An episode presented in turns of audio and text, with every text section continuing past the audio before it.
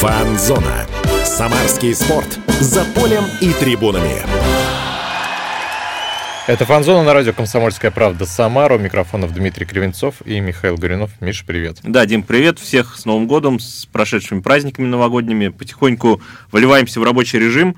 И делаем мы это с спортивным журналистом, экс-главным редактором самарского футбола Евгением Егоровым. Жень, привет. Привет. Ну, межсезонье... У нас в межсезонье на паузу... Так, это не межсезонье, окей. Просто привычки. Да, почему нет? Зимняя пауза. Межполусезонье. Средсезонье. Средсезонье. Да. Ну, слушайте, да, можно сказать, что это межсезонье, потому что, ну, перерыв больше, чем летом. Ну, я про российский футбол говорю в первую очередь. Я думаю, все тебя поймут. Те, кто любит спорт, футбол, они понимают. Я о чем? Футбол на паузе, но футбольная жизнь кипит, потому что трансферный период, команды на сборах, там все перестраиваются, у Крыльев уже есть... Ну, так сказать, небольшие перестановки. Есть такая... и слухи, есть и новости. Давай, наверное, начнем с новостей официальных. Да, с того, что уже случилось. Давай, Миш. Жень, Салтыков подписал контракт с Локомотивом, но пройдет остаток сезона в Крыльях. Что думаешь вообще по этому поводу? Ну, все, что уже по этому поводу можно было думать, уже передумано, потому что первый раз эта новость появилась в октябре еще. И, в общем, со всеми теми подробностями, которые сейчас названы официально, что да, Салтыков заключает контракт с «Локомотивом», при этом остается в «Крыльях Советов» до конца сезона. Ну, как сейчас говорит Игорь Витальевич Осинькин, это было условие перехода. Настолько, насколько я так понимаю, клуб вообще мог, в принципе, диктовать условия в этих ситуациях.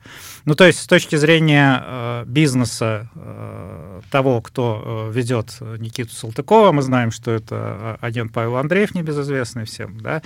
То есть, Никита попал в Крылья 2 года назад в числе 12 молодых игроков, среди которых были Коваленко, среди которых был Салтыков, и еще 10 человек, которых мы, если сейчас пошерстим по второй лиге, где-то они в арендах там бегают, соответственно, они есть, да, но из них выстрелили вот 2 человека, Коваленко и Салтыков, и получается, что если поделить ту сумму, тогда появлялась информация, как раз это что-то было в районе 35-40 миллионов рублей, соответственно, поделим на 12, получается, в районе где-то 2-2,5 миллиона нам Никита достался. Сейчас его продают по разным сведениям, 35, 40, 45, 50 миллионов, называются разные суммы. Это, плюс... это то, что клубу достанется, да? Да, это то, там что достанется. Плюс еще 100 клубу. Миллионов агентских. И ну, то, что агент себя не обидит, как бы это понятно, да? Мы сейчас говорим о том, какую пользу от этого получает клуб. То есть с этой точки зрения, то есть с одной стороны, получается, игрок, ну, реально перспективный, игрок реально полезный и так далее. И чисто по игровым качествам, если взять, например, какого-нибудь другого игрока с подобной же пользой, да, он не может стоить даже 50 миллионов, да, это, ну, сумма второй лиги. Да, но с точки зрения как бы бизнеса, да, игрок вырос 25 раз. И как будто бы получается это клубу выгодно. Да, то есть, с одной стороны, ключевое обидно, слово «как будто». Как будто, да. Понятное дело... это все время, по-моему, у нас «как будто», да, в случаях с продажами. Понятное дело, что можно было бы перезаключить с ним контракт на лучших условиях и перепродать дороже, но я так понимаю, насколько я понимаю, это чисто мои догадки, да, в клубе, ну, есть определенный тоже лимит, да, до какой степени мы можем повышать, да, ставки и личные условия игрокам, да, и выращивать его трансферную цену здесь же в Самаре просто, ну, по каким-то причинам нельзя, да, а переложить его в «Локомотив», а «Локомотив» тоже, как известно, один из карманов Павла Андреева, потому что там работают люди, которые ранее работали в Чертаново с ним, да, и, соответственно, ему там кладут большую зарплату, сам переход тоже повышает трансферную стоимость по умолчанию, и когда в следующий раз пойдет речь о его дальнейшей перепродаже, он уже будет стоить намного дороже. Для «Крыльев» в данный момент ничего не меняется, он по-прежнему остается игроком «Крыльев», но ему будет платить зарплату «Локомотив» гораздо большую. Да, и потом с последующей перепродажи клуб еще вроде бы должен получить 5-ю часть от выручки. Так что вот как бы нам не было грустно от самого факта того, что очередной раскрутившийся у нас игрок уходит, да, надо понимать, что в любом случае футбол — это бизнес, и какие-то процессы происходят помимо того, чего бы мы хотели. Да, и вроде бы, опять-таки, да, получается, что все логично пока. Ну вот, а на твой взгляд, вот переход Салтыкова в «Локомотив» сейчас, его аренда в «Крыльях» до конца сезона, это самый удачный расклад для команды, для самарской? Ну, из того, что сейчас можно было с этим сделать, наверное, самый удачный. У нас перед глазами пример Коваленко, который... не так удачно, да, покинул команду. Да, хотя он оставался у нас в аренде, уже что-то последние полгода толком не играл, да, принадлежал Сочи, там ни одной тренировки не провел, тут же попал в «Зенит», где не играет совсем. Да. У Никиты вроде бы какая-то другая немножко траектория, человек действительно развивается, у него, ну, может быть, более упертый характер, да, чем у Коваленко, и мне кажется, что он, в отличие от Коваленко, эти полгода проведет с большой пользой для себя и для команды здесь. То есть ты не думаешь, что будет схожая ситуация с Коваленко, потому что в телеграм-каналах опять всяких пишут, что может быть похожий случай, он просто тоже потеряется, как Коваленко, когда вот он уже был в другом клубе, но играл за нас.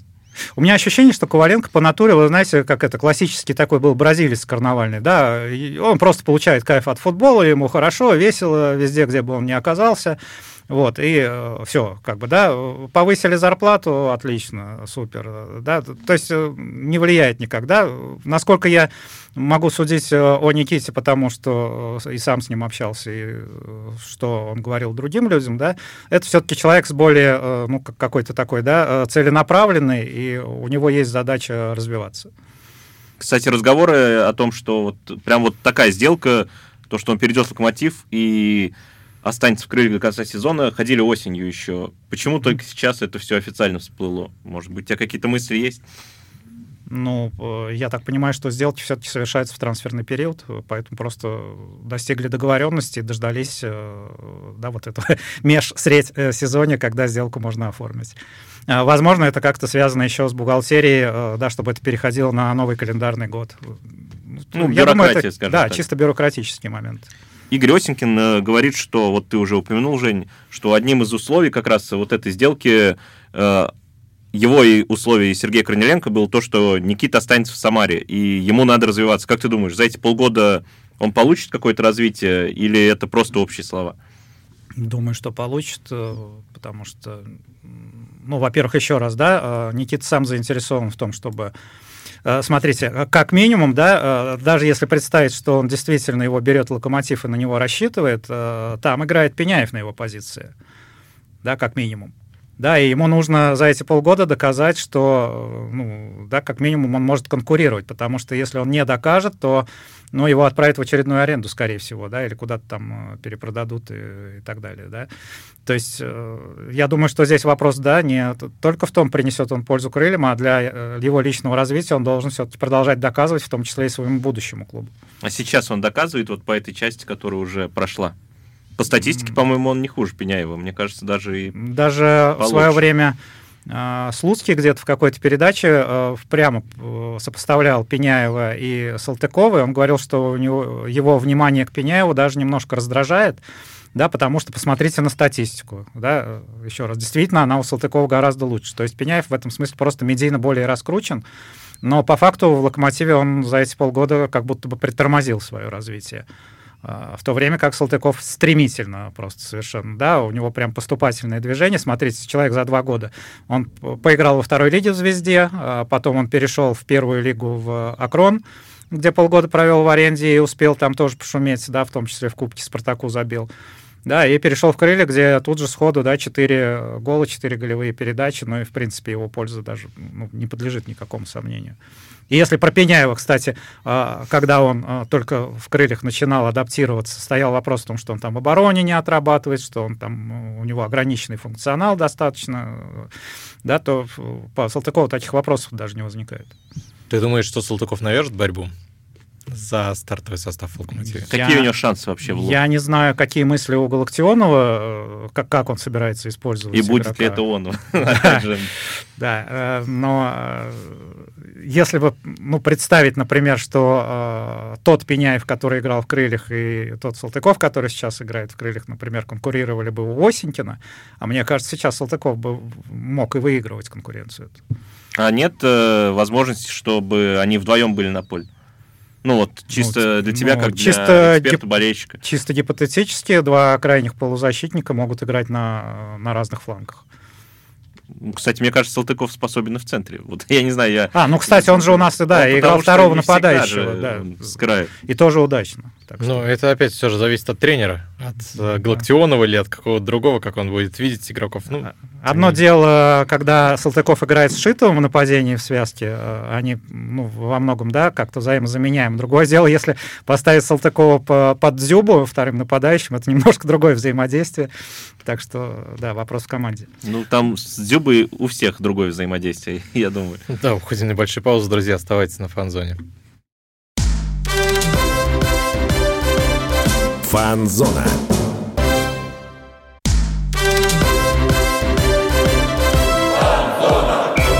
Фан-зона. Самарский спорт. За полем и трибунами. Возвращаемся на Фан-зону. У микрофонов Дмитрий Кривенцов, Михаил Горюнов и спортивный журналист, экс-главный редактор «Самарского футбола» Евгений Егоров. Мы здесь говорим про Крылья Советов. В частности, много говорили про переход Салтыкова в «Локомотив». Я напомню, что трансфер состоялся, но в Крылья Советов Никита останется до конца. Да, Никиту отзаявили и заявили обратно уже в качестве... Ну, заявят его 25 числа, когда откроется. Ну, в качестве аренды, заявок. Да, уже получается? Да, уже в качестве арендованного. И мы тут, в частности... Жень, ты рассказывал про то, что футбол — это еще и бизнес, по большому счету, не только спорт, хотя в первую очередь спорт, конечно. Но вот пишут в телеграм-каналах, опять же, коих много, и у тебя есть Мундиалекс, подписывайтесь, кстати говоря, что продали его в 23 раза дороже, чем купили. Вот в целом, не только про Салтыкова, если говорить, клуб это становится каким-то бизнес-проектом, потому что все чаще крылья продают как будто дороже, чем покупают. Раньше такого не наблюдалось, насколько я помню. Ну, я так понимаю, с момента, когда вот вся эта группа из Чертанова во главе с Осинькиным перешла в Самару, это совершенно даже не скрывается, да, что это определенный бизнес-проект. И более того, сам Осинькин периодически, когда его в разных интервью спрашивают, ну, не собирается ли он из Самары уходить, потому что слухи ходят, он впрямую, опять-таки, да, говорит такую фразу: «Я часть большого проекта здесь, в Самаре». Вот. И этот проект, я думаю, он связан даже не с конкретными игроками, не с конкретным тренером и так далее, да, то есть это, ну, можно сказать, да, некий инкубатор, то есть то, чем раньше было Чертаново на уровне команды мастеров, да, когда молодых игроков подтаскивали и потом постепенно куда-то продавали, да, теперь этот проект расширился, да, теперь есть Крылья Советов, есть Локомотив, где тоже влияние тех же самых людей, ведущих бизнес. И буквально вот на днях появилась новость, что питерская «Звезда» тоже еще один из проектов Павла Андреева во второй лиге, где в том числе Салтыков был в аренде. Он, на его базе возрождается «Спартак-2».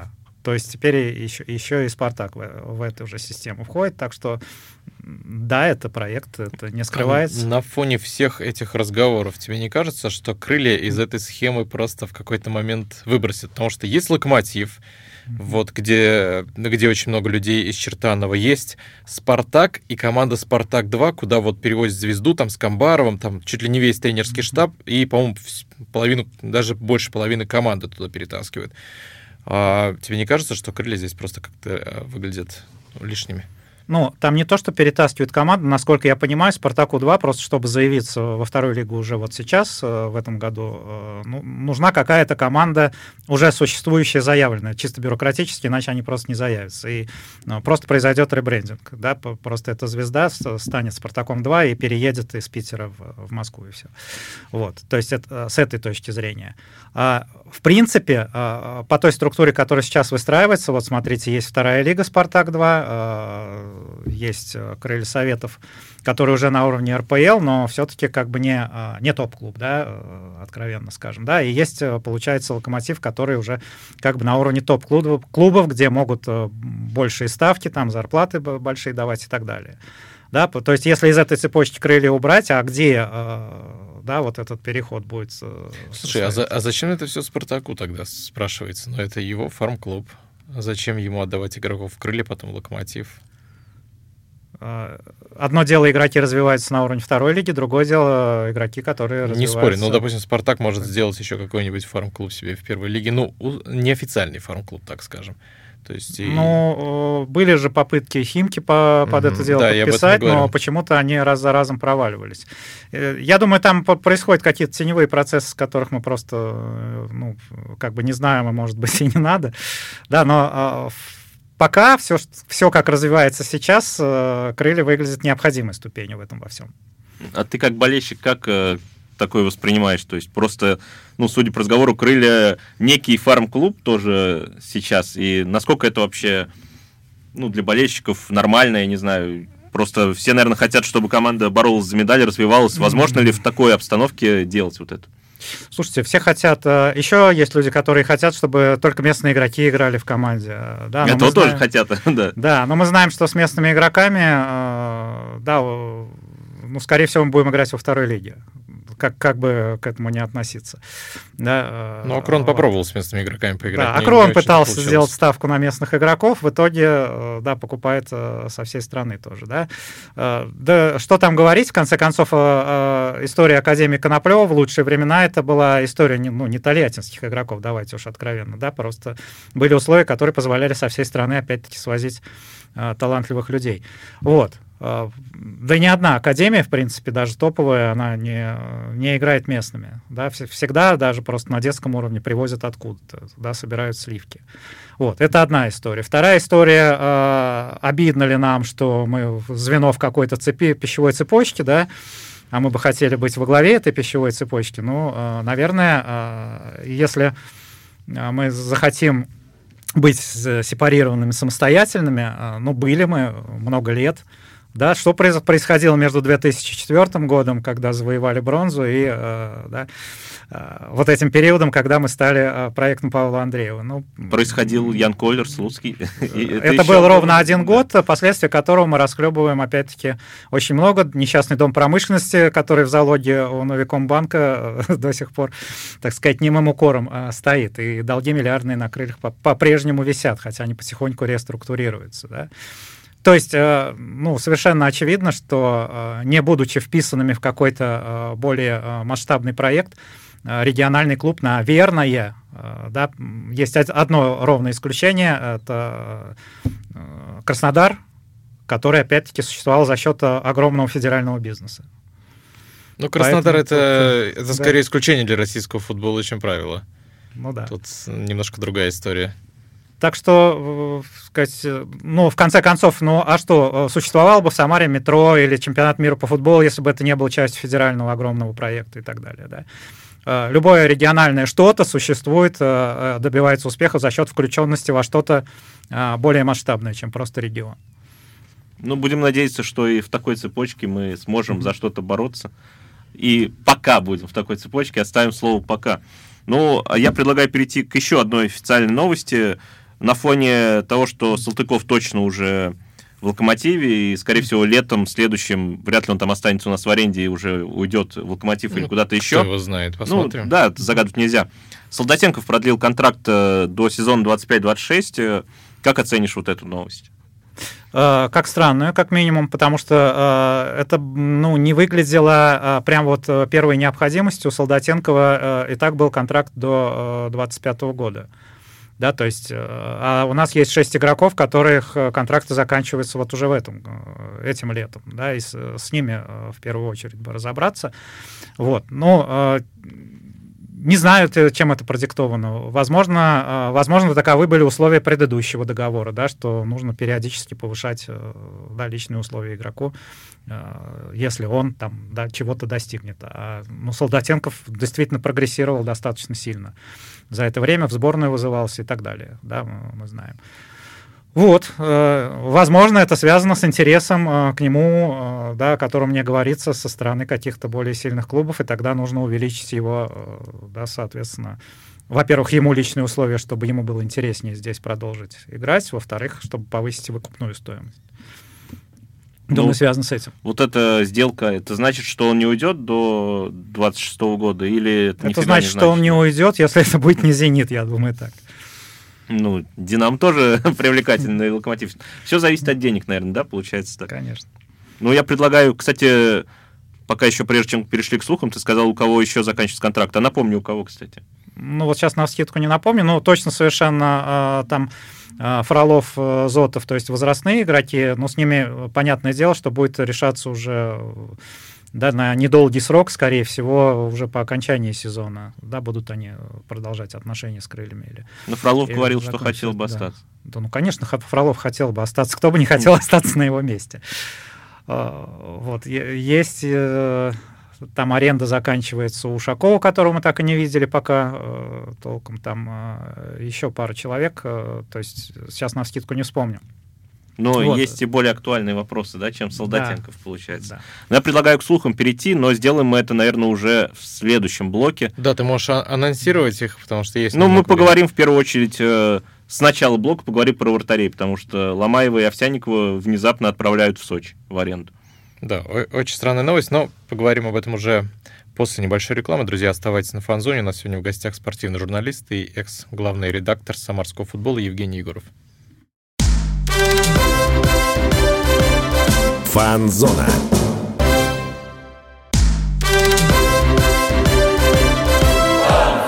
Фан-зона. Фан-зона. Самарский спорт за полем и трибунами. Возвращаемся на Фан-зону. Микрофонов Дмитрий Кривенцов, Михаил Горюнов. У нас сегодня в гостях спортивный журналист и экс-главный редактор самарского футбола Евгений Егоров. Говорим здесь мы плотно про футбол, про трансферы. Поговорили про Никиту Салтыкова, который официально перешел в «Локомотив», но остается в «Крыльях Советов» как минимум до конца сезона в аренде. Солдатенков продлил контракт с «Крыльями» до сезона 2025-2026 годов. И... На этой волне мы переходим к слухам, и, которые уже анонсировали в прошлом блоке. Появилась информация, что Сочи хочет взять в аренду Ломаева или Овсянникова. Жень, как ты думаешь, оно нам надо вообще? Ну, мы все помним концовочку летнюю прошлого сезона, майскую, да, когда внезапно и Ломаев травмировался, и Овсянников травмировался, и у нас остался один Фролов. Получилось триумфально, конечно, но было крайне неуютно Осинькину, я так понимаю, да, потому что даже запасного вратаря молодого не было возможности заявить, и, соответственно, я думаю, что Игорь Витальевич рисковать таким образом не будет. И если, ну, действительно будет какой-то интерес, думаю, что Ломаева Осинькин не отпустит. В принципе, разговор может идти только об Овсянникове, но, опять-таки, остаться только с Ломаевым и Фроловым — это достаточно рискованная история. Ну, к тому же, например, Рома Гуськов, редактор «Метарейтингс», Рома, привет, написал у себя, что, по его информации, предложение из Сочи на самом деле крыльям не поступало. Ну, может, оно и к лучшему. Но, с другой стороны... Да, Ром, кстати, привет. Он тоже у нас давно не был, но приходил. Вот. С другой стороны, кубка нету. Матчей там осталось, по-моему, 11-12, да, если я не ошибаюсь. А то и 10. Вот, поэтому... Мне кажется, не очень болезненно была бы, наверное, такая потеря. Здесь, я думаю, вопрос может возникнуть только в том, если, например, сам Овсянников, условно, попросится за игровой практикой. Хотя, кто ему гарантирует это в Сочи? Там испанский тренер новый, с какими-то, да, какие у него будут требования, какое видение вообще всего, что там с этим клубом будет происходить, не знаю. Мне кажется, это крайне странный и сомнительный вариант. Ну, посмотрим. Еще один слух. Рахмановичем интересуются другие клубы, об этом сказал его агент. Будет это потеря, если он куда-то уйдет? Ну, слушайте, там новость это такая, я у себя в канале в шутку даже предложил конструктор таких новостей, их можно клепать вообще как бы никого ни о чем не спрашивая. Человек себя хорошо проявил, к нему есть интерес, но ничего конкретного нет. Да, это знаменитая история, да, с Кварежмой в «Крыльях Советов». Поэтому до той поры пока ничего нет конкретного, но о чем вообще говорить. Я думаю, Рахманович, в принципе, по тому, как последние полгода прошли у него в «Крыльях», его тоже вполне себе здесь все устраивает. Да и в любом случае для обоймы он точно нужен, я думаю. Безусловно. Для нас это вообще не устраивает. Гаре. Что с Гаре? Какие-то слухи. Вот по нему удивительно, но пока тишина. У Динеза был последний, по-моему, слух, и все после этого. Да, тишина, она может даже и напрягать в этом смысле. Но я думаю, что если полгода назад, в принципе, не скрывалось, что вмешательство первых лиц области потребовалось, чтобы Гарей не продать, ну, вряд ли за полгода принципиально позиция изменилась. И я думаю, что продажа состоится только в том случае, если это будет предложение, от которого невозможно по каким-то причинам отказаться совсем, да, где мы уже влияния никакого иметь не можем. Но опять же надеемся, что Гаре останется. Еще одна фамилия, уже не из «Крыльев». Даниил Зорин, спартаковец из минского «Динамо». Кто это и нужен ли он «Крыльям Советов»? Ты наверняка слышал эту новость, что они интересуются, да. Причем довольно-таки серьезно. Да, я слышал эту новость от людей, которые более пристально, чем я, следят за «Спартаком» на уровне молодых игроков, говорят, что действительно хороший парень. Соответственно, он в белорусском чемпионате как-то показал. С другой стороны, в белорусском чемпионате был мегабомбардиром Егор Карпицкий.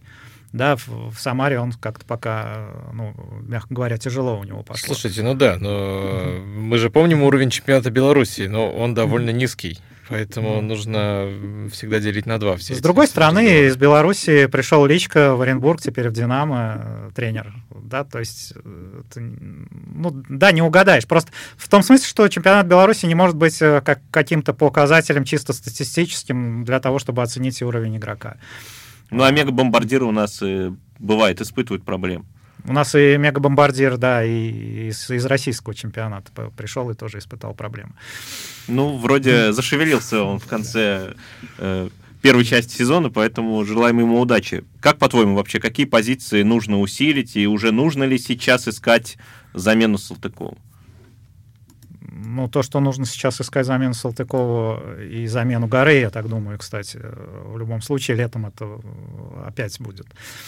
Даже если нам удастся его зимой удержать, летом будет новая волна, какая-нибудь интереса и так далее. Понятное дело, что края нужно искать, и у нас есть Ежов, и пока вроде бы могут там Шитов и Хубулов сыграть, но... Да, наверное, надо поискать кого-то еще. Да. То есть, по-твоему, вот эти позиции крайние как раз у нас сейчас самые дефицитные? Они, с одной стороны, самые дефицитные, с другой стороны, именно с этих позиций у нас игроки уходят наиболее громко. То есть, начиная с Зиньковский, Пиняев, теперь вот Салтыков, теперь Гарет там. Но это, опять же, я так понимаю, что и в игровой схеме Осинькина это ключевые позиции, просто через них игра строится. Кстати, Чиркович там с угловых забивает. Вот я думаю, не настала ли пора его вернуть? Или мы... Возможно, я так понимаю, к Чирковичу были проблемы по части его функционала, того, который нам с трибуны не виден. В частности, по игре в обороне. И, возможно, по самоотдаче. Давай перейдем к сборам. У тебя в канале «Мундиаликс», на который, опять же, призываем подписываться, ты писал, что по товарищеским матчам не все так однозначно. Расскажи вообще об этой ситуации. То есть у нас есть список команд, в том числе и Сербии, с которыми мы должны сыграть товарищеские матчи.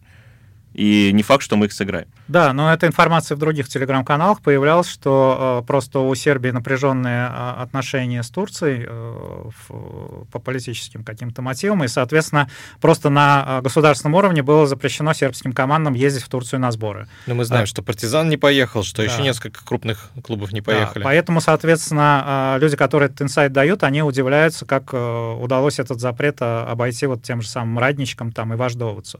Да, поедут они или не поедут. Да, то ли этот запрет уже как бы снят, да, то ли кто-то чего-то не знает. Да, поэтому пока вот возникают вопросы. Доедут ли вообще сербские клубы до Турции. Проблем с играми с российскими клубами нет у сербов. Да? Проблема в том, поедут они в Турцию или не поедут. Вот если вдруг у «Крыльев» сорвется спарринг-партнер, это насколько вообще болезненно, скажем так, для команды на сборах? Я так думаю, что болезненно, конечно. Об этом лучше Игоря Витальевича спросить. Потому что обычно, если мы возьмем классическую схему сборов, то первый сбор, он функциональный больше предполагается и так далее. Но Игорь Витальевич неоднократно говорил, что он как раз предпочитал на первых сборах всегда играть с иностранными командами для... развитие, может быть, ментальности какой-то игровой там, и так далее. То есть у него есть какое-то свое видение. Да, и не случайно подобрали именно сербов там и Пюник, например, для первых игр. Еще одна странная история, что армянский клуб едет в Турцию на сборы, но, тем не менее, оставим это. Всегда есть Урал, если что, поэтому я не знаю, он в Турции, правда, будет или нет. Саша, я предлагаю поговорить про другой еще клуб из Самарской области. Я предлагаю из Турции переехать в Эмираты, кстати. Давай. Вот, да, про это и говорю. Акрон будет проводить сборы в Эмиратах, но там не все так однозначно. Вообще расскажи, что там вызывает вопрос? Да нет, там, в принципе, однозначно. Они уже заехали в Эмираты, они уже в Шардже тренируются с 10 числа. Не то, что даже однозначно, а что-то необычное там было, что они играют с Кувейтом связанные. То, что у них первый матч с командой Аль-Кадиси из Кувейта, который будет проходить в Аль-Кувейте. От Эмиратов до Кувейта 1300 километров, я посмотрел по карте. Соответственно, надо будет лететь. Причем кто-то мне рассказывал, что там тоже не так просто долететь из Эмиратов в Кувейт. Там достаточно какая-то такая история с перекладными, не знаю подробностей. Но факт то, что... странновато, что команде придется, будучи где-то там далеко на сборах, еще куда-то далеко лететь для того, чтобы провести товарищеский матч. Я так понимаю, там не футбольные причины связаны. И гендиректор Акрона Власов, когда давал интервью, он так вскользь упоминал, что это связано с развитием интересов Акрона, холдинга Акрон, бизнес-интересов, то есть для чего-то нужны эти контакты, в числе которых, и будет этот товарищеский матч. То есть это все чисто бизнес-история, а не спортивная, я так понимаю. Возможно, спортивная составляющая там тоже нормально. Я не знаю, что за клуб, с которым сыграет. Просто я тоже не в курсе, что это за клуб, как он играет, насколько он силен. Если будет счет 14-0 в пользу Акрона, наверное. А если будет наоборот, то, Эмираты усиляются, с точки зрения футбола. Кстати, Жень, ты давно следишь вообще за футболом. Это... Попадался ли тебе такой раньше, сборы в Эмиратах, или это новшество какая-то, диковинка? Нет, в Эмираты ездят богатые клубы, те, кто попроще, ездят в Турцию сразу. Акрон полетит в Турцию после Эмиратов, причем даже, по-моему, насколько я понимаю, не заезжая домой. То есть все-таки Турция. Дим, ты показывал, что у нас уже все? Что у нас уже все, да. Мы, к сожалению, вопрос про трансфер не успеваем спросить, но тем не менее.